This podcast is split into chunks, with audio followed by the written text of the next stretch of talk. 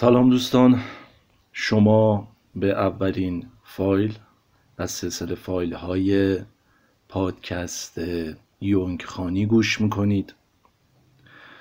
توی این پادکست یا سلسله فایل من قصد دارم کتاب های عموما پست یونگیان ها رو براتون بخونم و تحلیل کنم و در میان اونها اشاراتی به سینما خواهم کرد به هنر خواهم کرد تا حدی که تخیل بیارتش دیگه. یعنی می‌ذارم که بیاد برام. یعنی تداعی که متن برای من می‌کنه می‌ذارم که از ناخداگاه ورود کنه و تجلی پیدا کنه و به آگاهی در بیاد و شما هم بشنویدش.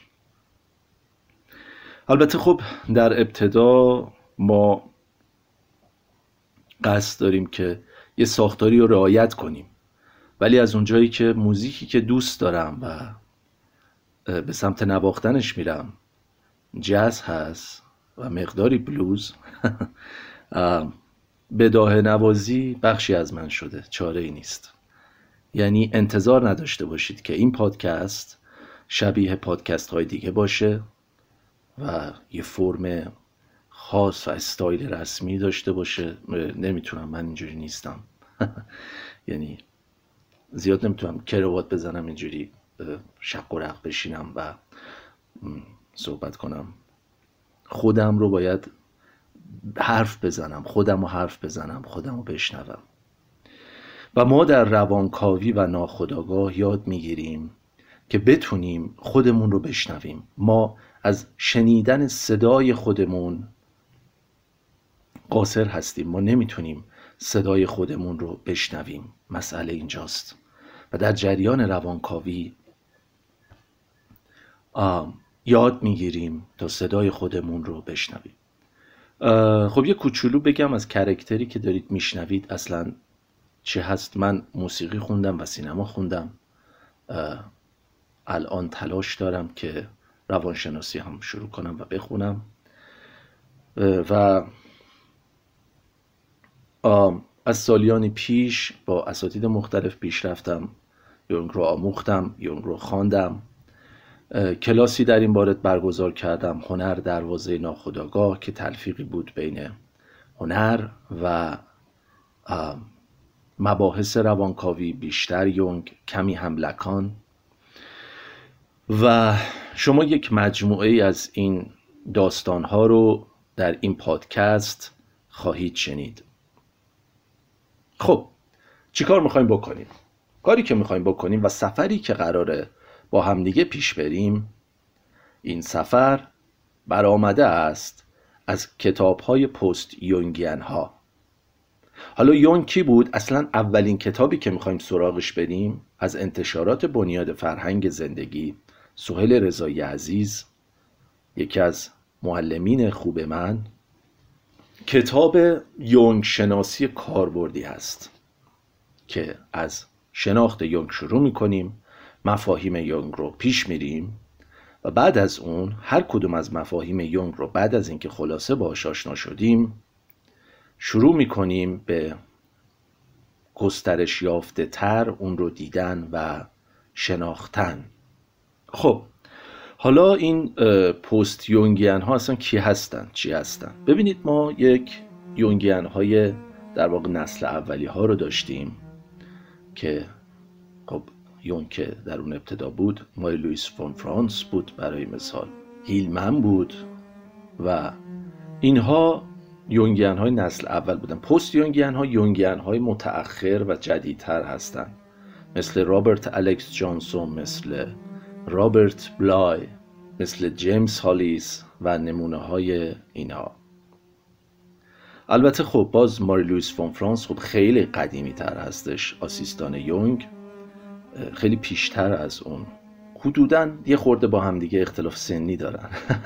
جیمز هیلمن متولد 1926 بود و ماری لویس فون فرانس 1915 خب به تناسبی که اینها هرچی به یونگ نزدیکتر میشن یه خورده کتاب هاشون هم سختتر میشه. Jungian هایی که در آمریکا هستن کتاب هاشون یه ذره آسون تره Jungian هایی که در آلمان هستن یه خورده فلسفی تره همه نظر شخصی من از کتاب هایی که خوندم. مثل ورنا کست مثلا خب از آلمانی هست یا آقای موریشتاین که اون هم از آلمانی ترجمه کردن آقای بنیصد منظور اینه که زبونشون آلمانیه. زبانی که کتاب رو با اون به نگارش در آوردن خب مطمئنا متوجه شدید. با یه آدم پیچیده سختگیر در مباحث طرف هستید. این سختی رو بر من ببخشید. ما با کتابی شروع می‌کنیم به اسم یونگ شناسی کاربردی نوشته رابین رابرتسون ترجمه ساره سرگلزایی.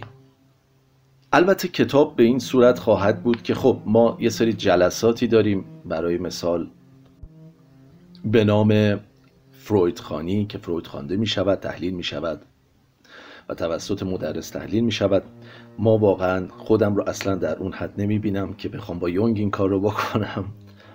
فریتز کانکل استاد و روانکاو رابرت جانسون به او می‌گوید که برای یادگیری یونگ سه راه وجود دارد.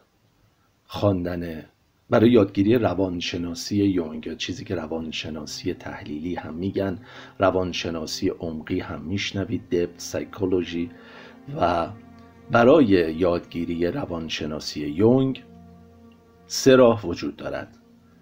خواندن کتاب های یونگ خواندن استوره ها و observation مشاهده کردن دیدن انسان ها دیدن جهان.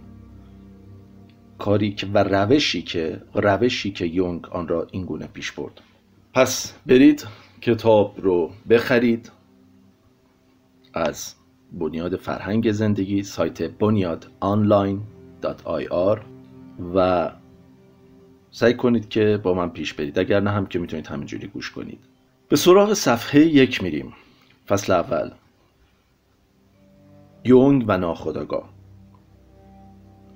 در ابتدا رابین رابرتسون نویسنده کتاب میگه که هر پیشرفت فرهنگی از نظر روانشناختی گسترش آگاهی است.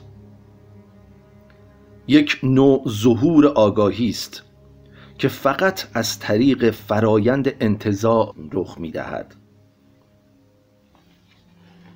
پس در واقع یه چیزی که الان اینجا می‌فهمیم ما با یک بحث انتظایی کار داریم. بحث انتظایی که نوعی ظهور آگاهی است. برای یونگ و سپس برای شما. پس تلاش کنید که در یک جهان انتظایی همراه ما باشید. حقیقتی که وجود داره اینه که خانش یونگ به نوعی اکسیدنتال باید اتفاق بیفته. چرا؟ یعنی تصادفی هست.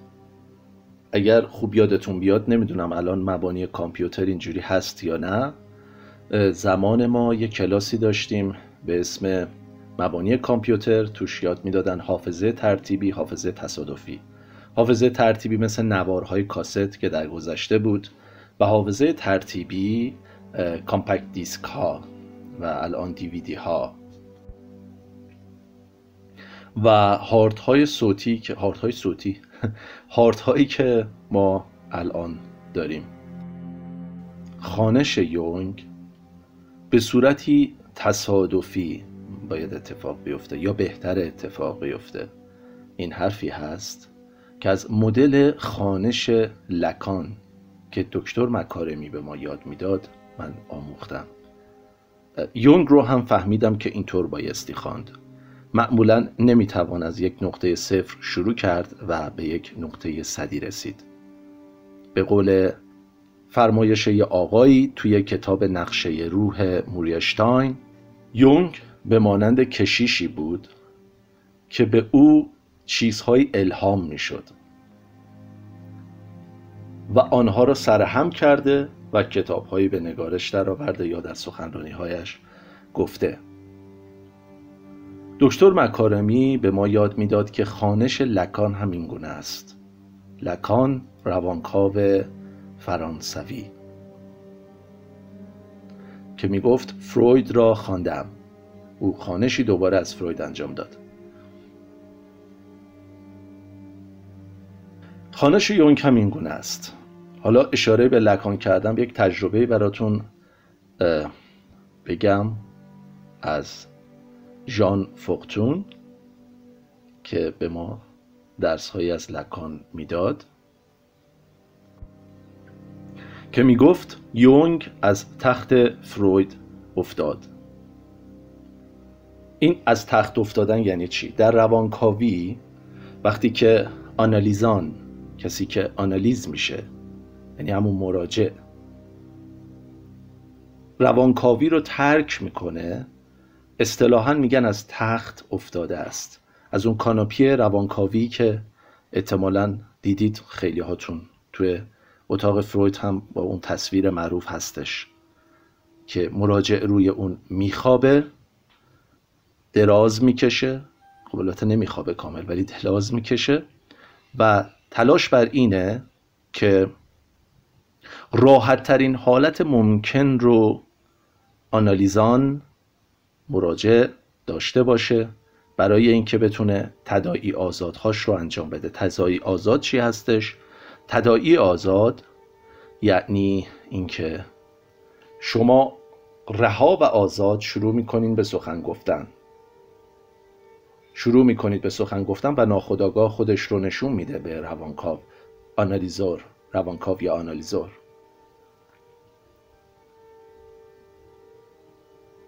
اگر برگردیم به بحث یونگ خانش یونگ معمولا به این صورت هستش.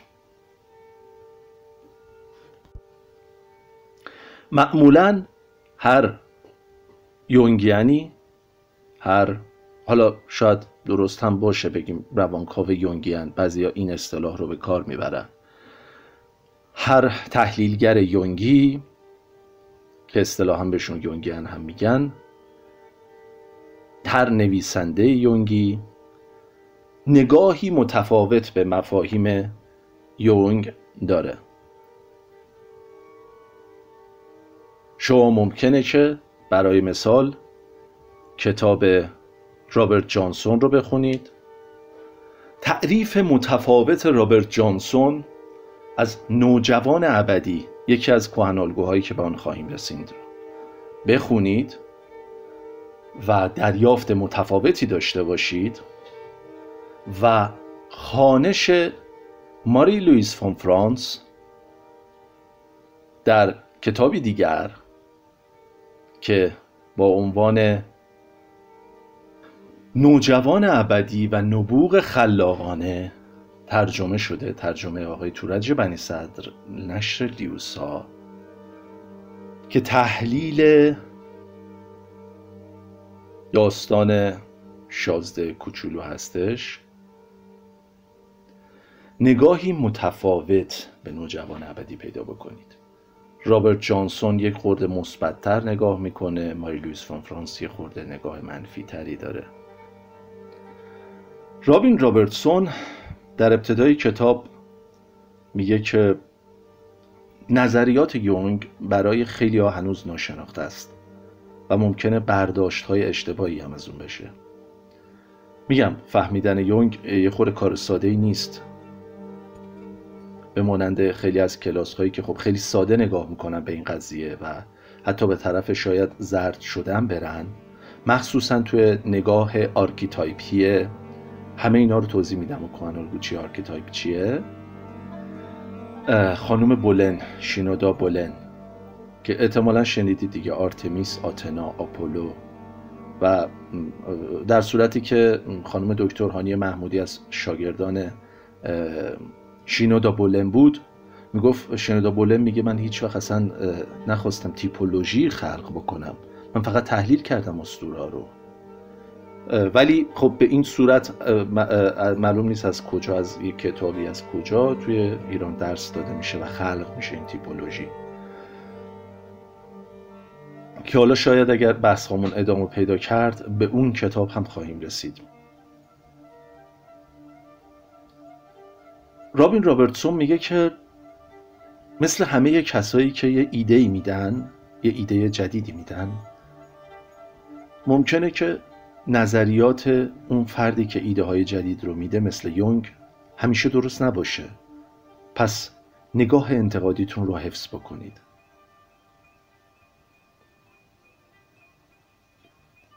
نوشته های یونگ برای دانشگاهی ها زیاد از حد ادبی و برای ادیبان بیش از حد دانشگاهی بودش. و هنرمندان و نویسندگان بیش از همه به سراغ افکار یونگ رفتن.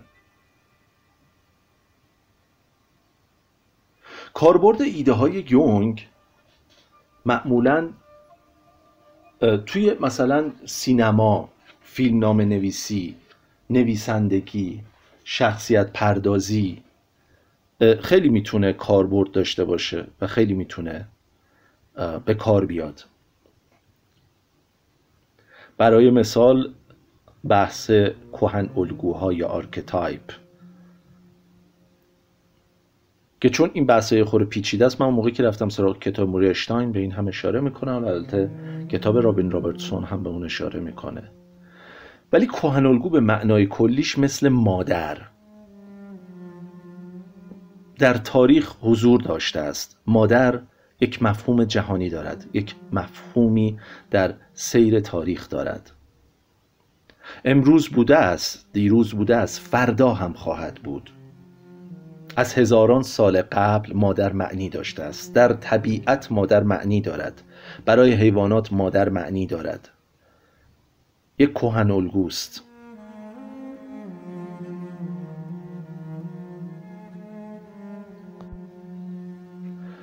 حتی در یک برنامه آموزشی به اسم آواشناسی موسیقی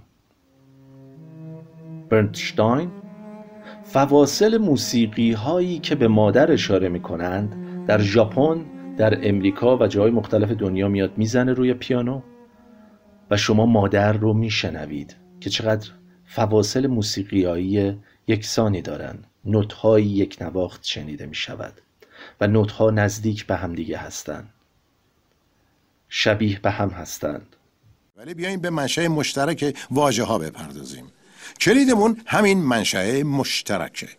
چون اگر کسی این روش رو ادامه بده و در جستجوی منشه های مشترک حتی قدیمیتر واژه ها در طول تاریخ به عقب برگرده به نقطه عجیب جهانی بودن می‌رسه. منتها این طور پژوهش ها باید به محض رسیدن به نقطه آغاز زبان نوشتاری متوقف بشه. چون بدیهی که آخرین و مهمترین مدرک جهانی بودن کلام باید در کهنترین زبان بشر جستجو بشه. زبانهای پیش از تاریخ در سیر ترقی بشر متعلق به قبل از انسان برج بابل بوده. و اون زبانهای پیش از تاریخ دیگه وجود نداره. اون زبانها میلیون ها سال پیش از ما بوده. بسیار قبل از ابداع زبان نوشتاری و خط که فقط هزاران سال پیش بوده.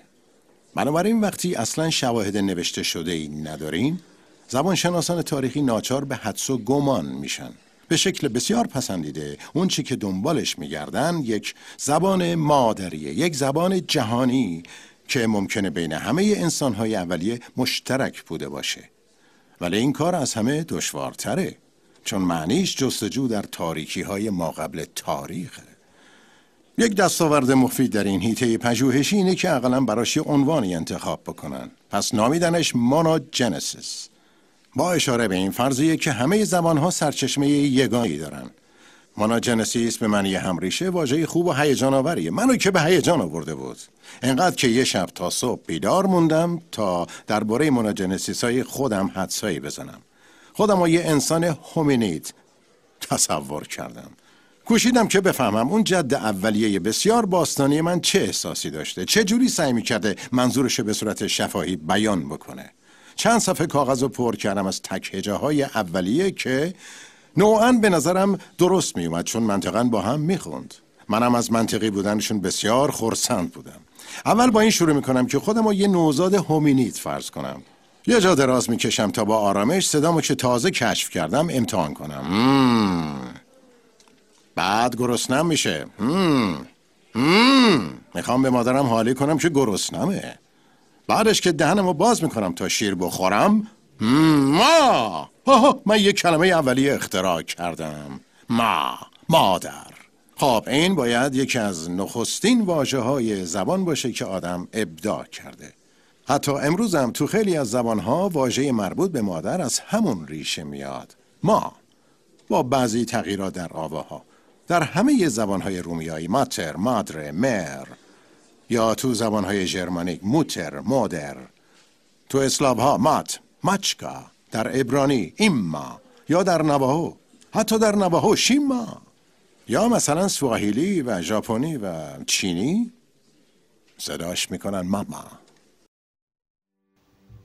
کوهن الگو چنین خاصیتی دارد. یا بریم سراغ کتاب داستان رابرت مکی. اشاره می‌کنه رابرت مکی میگه که شما باید کوهن الگو خلق کنید در داستانتون.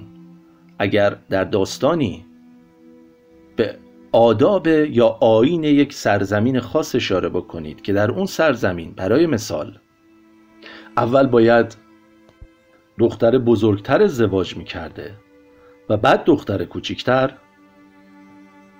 مثلا در یک شهری در اسپانیا ممکنه که این برای همه مردم کره زمین قابل درک نباشه. و اشاره می‌کنه که رابرت مگه میگه برید سراغ کوهنالگوها کوهنالگوها برای مثال شنیدید دیگه احتمالا زئوس دینوسوس کوهنالگوهایی برآمده از خدایان یونان باستان. یک شخصیت شناسی خاص دارند. شخصیت پردازی های خاص شدند در داستان های یونانی. و به این دلیل تا امروز موندند یه بار داشتیم از یکی از اساتیدم. در یکی از درس ها که مربوط به شناخت تئاتر بود میپرسیدیم که خیلی جالبه چرا تا امروز اسطوره های یونانی باقی ماندند و ولی شاید اسطوره های ما انقدر دقیق باقی نماندند. یه دلیلش تئاتره. چون اونها تئاتر داشتند. و بازیگر برای اینکه بتونه تئاتر رو اجرا بکنه باید حفظ بکنه نقشش رو. این حفظ کردن یک سری حافظین استوره به وجود آورد. و این استوره ها حفظ شد و سینه به سینه منتقل شد و بازی شد و بازی شد و تا امروز ما می‌بینیم که استوره های یونان باستان به دست ما رسیدن. شاید به همین صورت بشه به مثلا حتی فلاسفه یونانی هم نگاه کرد که خرد اونها به ما رسیده. تئاتر. تئاتر این زندگی روی صحنه. این خرد رو این دانش رو به ما امروزه منتقل کرده. چرا توی اون تئاتر استفاده می‌شد؟ همین کهن الگو. قابل درکه چرا ما امروز این رو می‌فهمیم؟ چرا ما امروز وقتی حملت رو می‌بینیم برای ما قابل درکه؟ با اینکه شاید اون برای مثلا سالها پیش قرنها پیش باشه شکسپیر اون رو خلق می‌کنه. ولی امروز ما اون رو می‌فهمیم. ما حسادت رو زمانی که در این مباحث کوهنالگویی قرار می‌گیره این رو می‌فهمیم. حسادت رو به صورت بروز یک کوهن الگو و هنوز توی خودمون داریم. خشم غم سوگواری. برای مثال همین حسادت.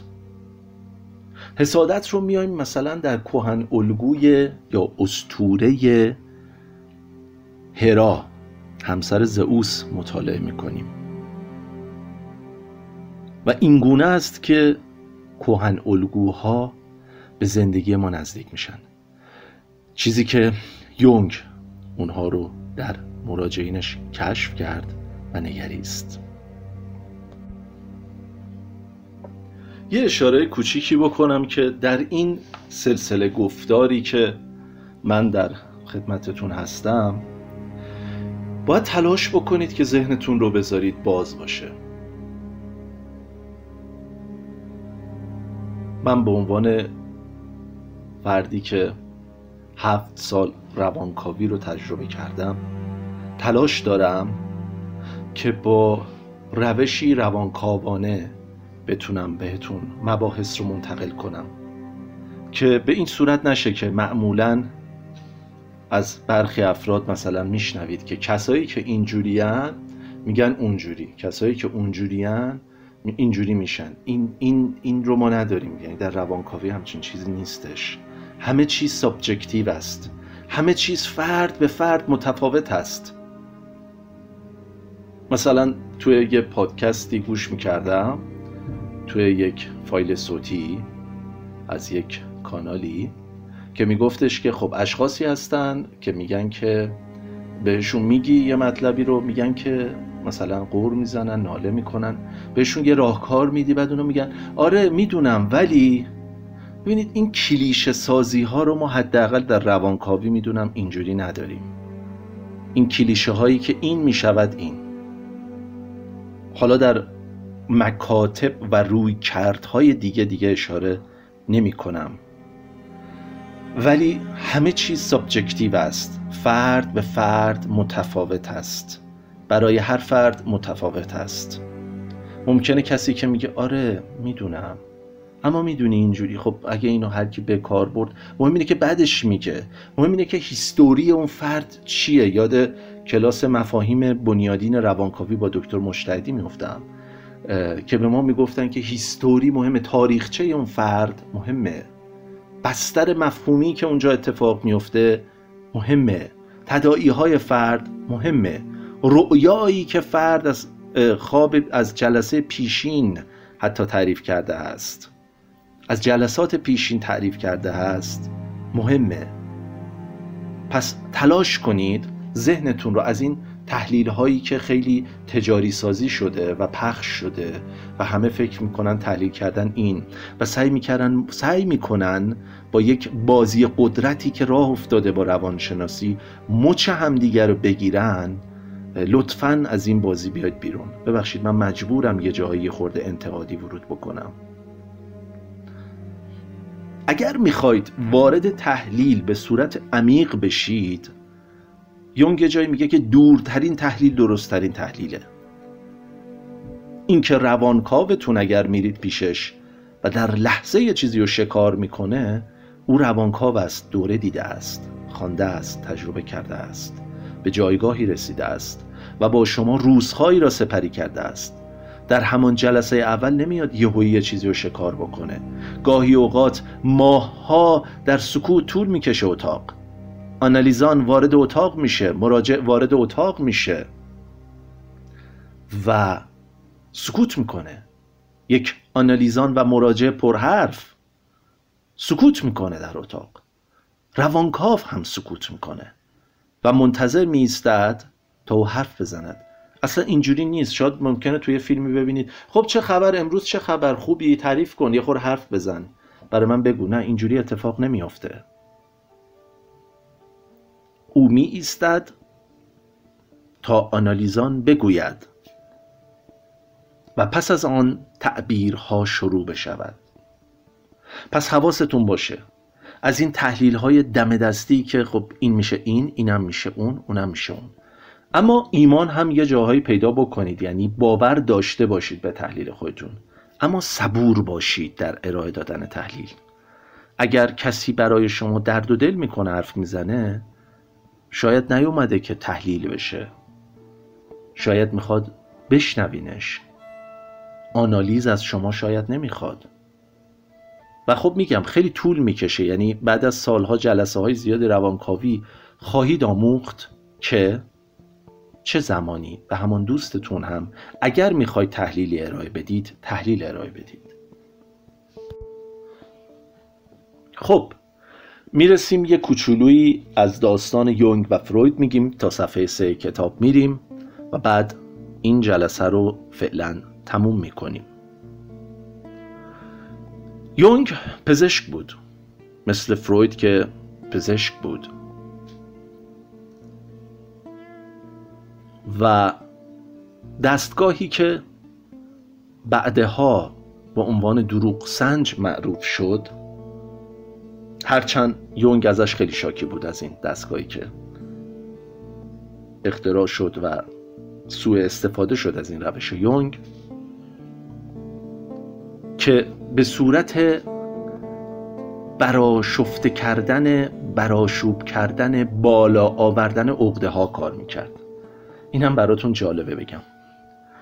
توی یکی از این کتاب های یونگن ها میخوندم که نوشته بود که سیاستمداران میآموزند که چگونه در برابر بیدار شدن عقده هایشان بتوانن مقاوم باشن یعنی چی؟ وقتی که عقده هایشان میاد بالا ممکنه برافروخته بشین صورتتون تغییر بکنه قرمز بشید آبی بشید زرد بشید. حالا اگر خیلی تکانه ها بتونن فعال باشن بیان بالا ممکنه حتی خشمگین بشید پرخاشگر بشید. در موارد خیلی کمتری ممکنه لرزه های خیلی کمی بخورید. حالا هر کی لرزه خورد یعنی از عقدش اومده بالا دیگه بهش بگیم که او عقدت تحریک شد. نه اینا رو بذارید خواهشن کنار. اینا مال این کلاس های در سه سود هست. اینا, اینا رو بشنوید همه اینها ممکنه باشه. می‌تواند. بهتره برید خودتون رو شکار کنید. اگر خودتون رو شکار کنید ممکنه دیگران رو هم بتونید بهتر بفهمید.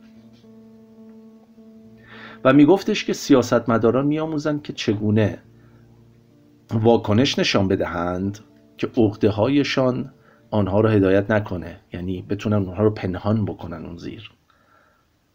این قدرت یک سیاست مداره که برای مثال مثلا در آقای ترامپ می‌بینیم اینجوری نبود. ایشون به نظر شاید سیاستمدار قوی میاد پوپولیست خوبی بود ولی یک سیاستمدار شکست خورده است. دیدید که اکثر کسایی هم که بهش انتقاد می‌کردن می‌گفتن تو بی تجربه ای در سیاست. خبرنگار یه چیزی می‌گفت این عقدش میومد بالا.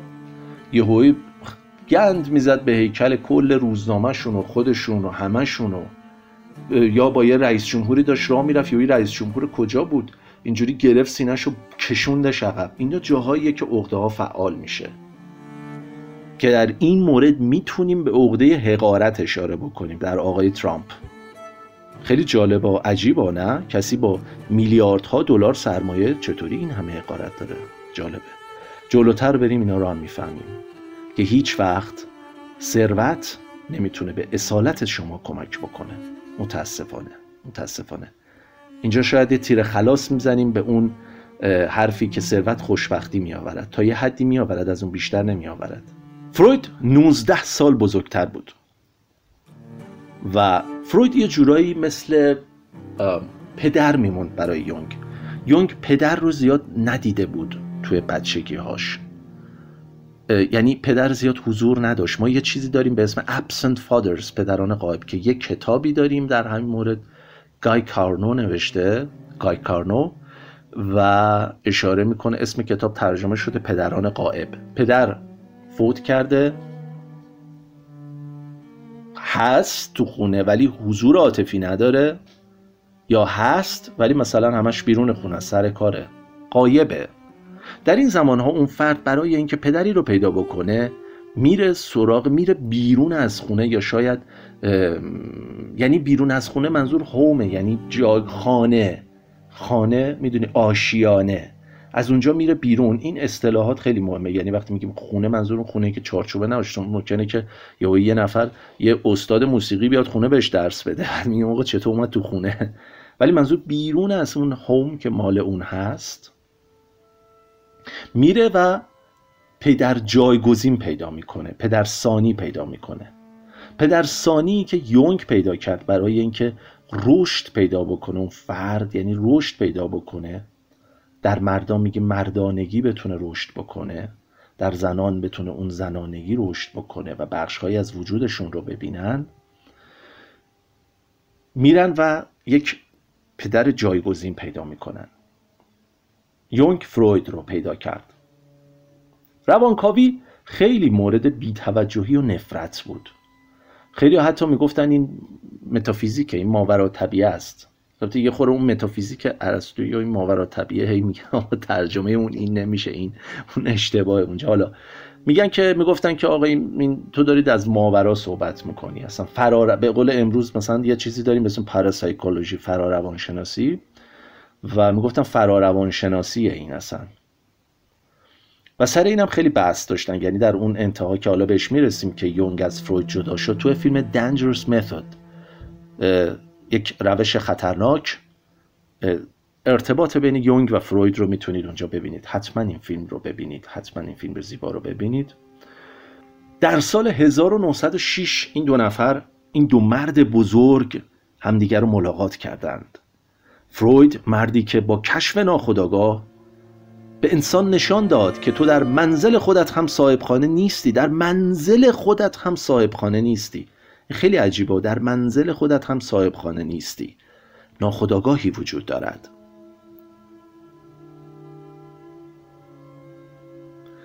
این یکی از کشف هایی بود که انسان رو از اون خودشیفتگی بیرون آورد. انسانی که فکر می‌کرد زمین مرکز جهان است.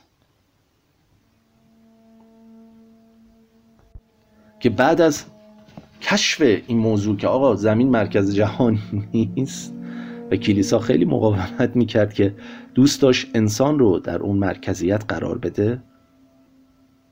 انسان از بهشت خودش بیرون افتاد. اینم یه بحثی تو سفر قهرمانی داریم. یونگ به نوعی شد شاهزاده روانکاوی. فروید پنجاه سال داشت. یونگ فروید رو خیلی تحسین می‌کرد. خیلی دوستش داشت. خیلی بهش باور داشت. ولی چیزی تو درونش اون نداهای ناخداگاهش میگفتش که روان خیلی پیچیده تر از این چیزیه که فروید بهش اشاره می‌کنه. فروید به همه شاگرداش دائما متذکر می‌شد. بچه ها حواستون باشه که این فرضیه که همه چیز برمیگردد به انرژی جنسی سرکوب میل جنسی و نظریه جنسی را فراموش نکنید. و نظریه ای که مربوط بود اشاره می کرد به سرکوب انرژی های جنسی رو فراموش نکنید. به اینکه انرژی جنسی همه جا همه کار است. که بعد که یونگ جلوتر رفت لیبیدو رو انرژی روانی هم می‌دونست. و یونگ می‌گفت که لیبیدو صرفا انرژی جنسی نیست. هرچند نگاهی که امروزه روانکاوی دارد به نگاه یونگ نزدیکتر است. این تکاملی است که روانکاوی پیدا کرده است. یونگ روی بیماراش کار کرد تا به جایی رسید که دیگه با فروید هماهنگ نبود. و این رویدادی است که جدایی اونها رو رقم زد. یونگ خیلی علاقه داشت به اینکه بره سراغ بحث مدیوم ها بره کشف های بزرگتری رو در روان انجام بده بره در درون بیشتر سفر بکنه. و فروید میگفتش که نه همین الان هم روانکاوی زیر سواله. تو با این کار باعث میشی روانکاوی به خطر بیفته.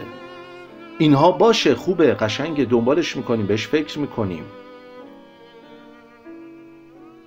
ولی خارج از این اتاق نه در این اتاق. خب تا اینجا متوقف می‌کنیم. جلسه بعد از سمبل های تکامل فردی شروع می‌کنیم. متشکرم. من شاهین سلیمانی هستم. شما به اولین فایل از فایل های پادکست یونگ خانی گوش کردید.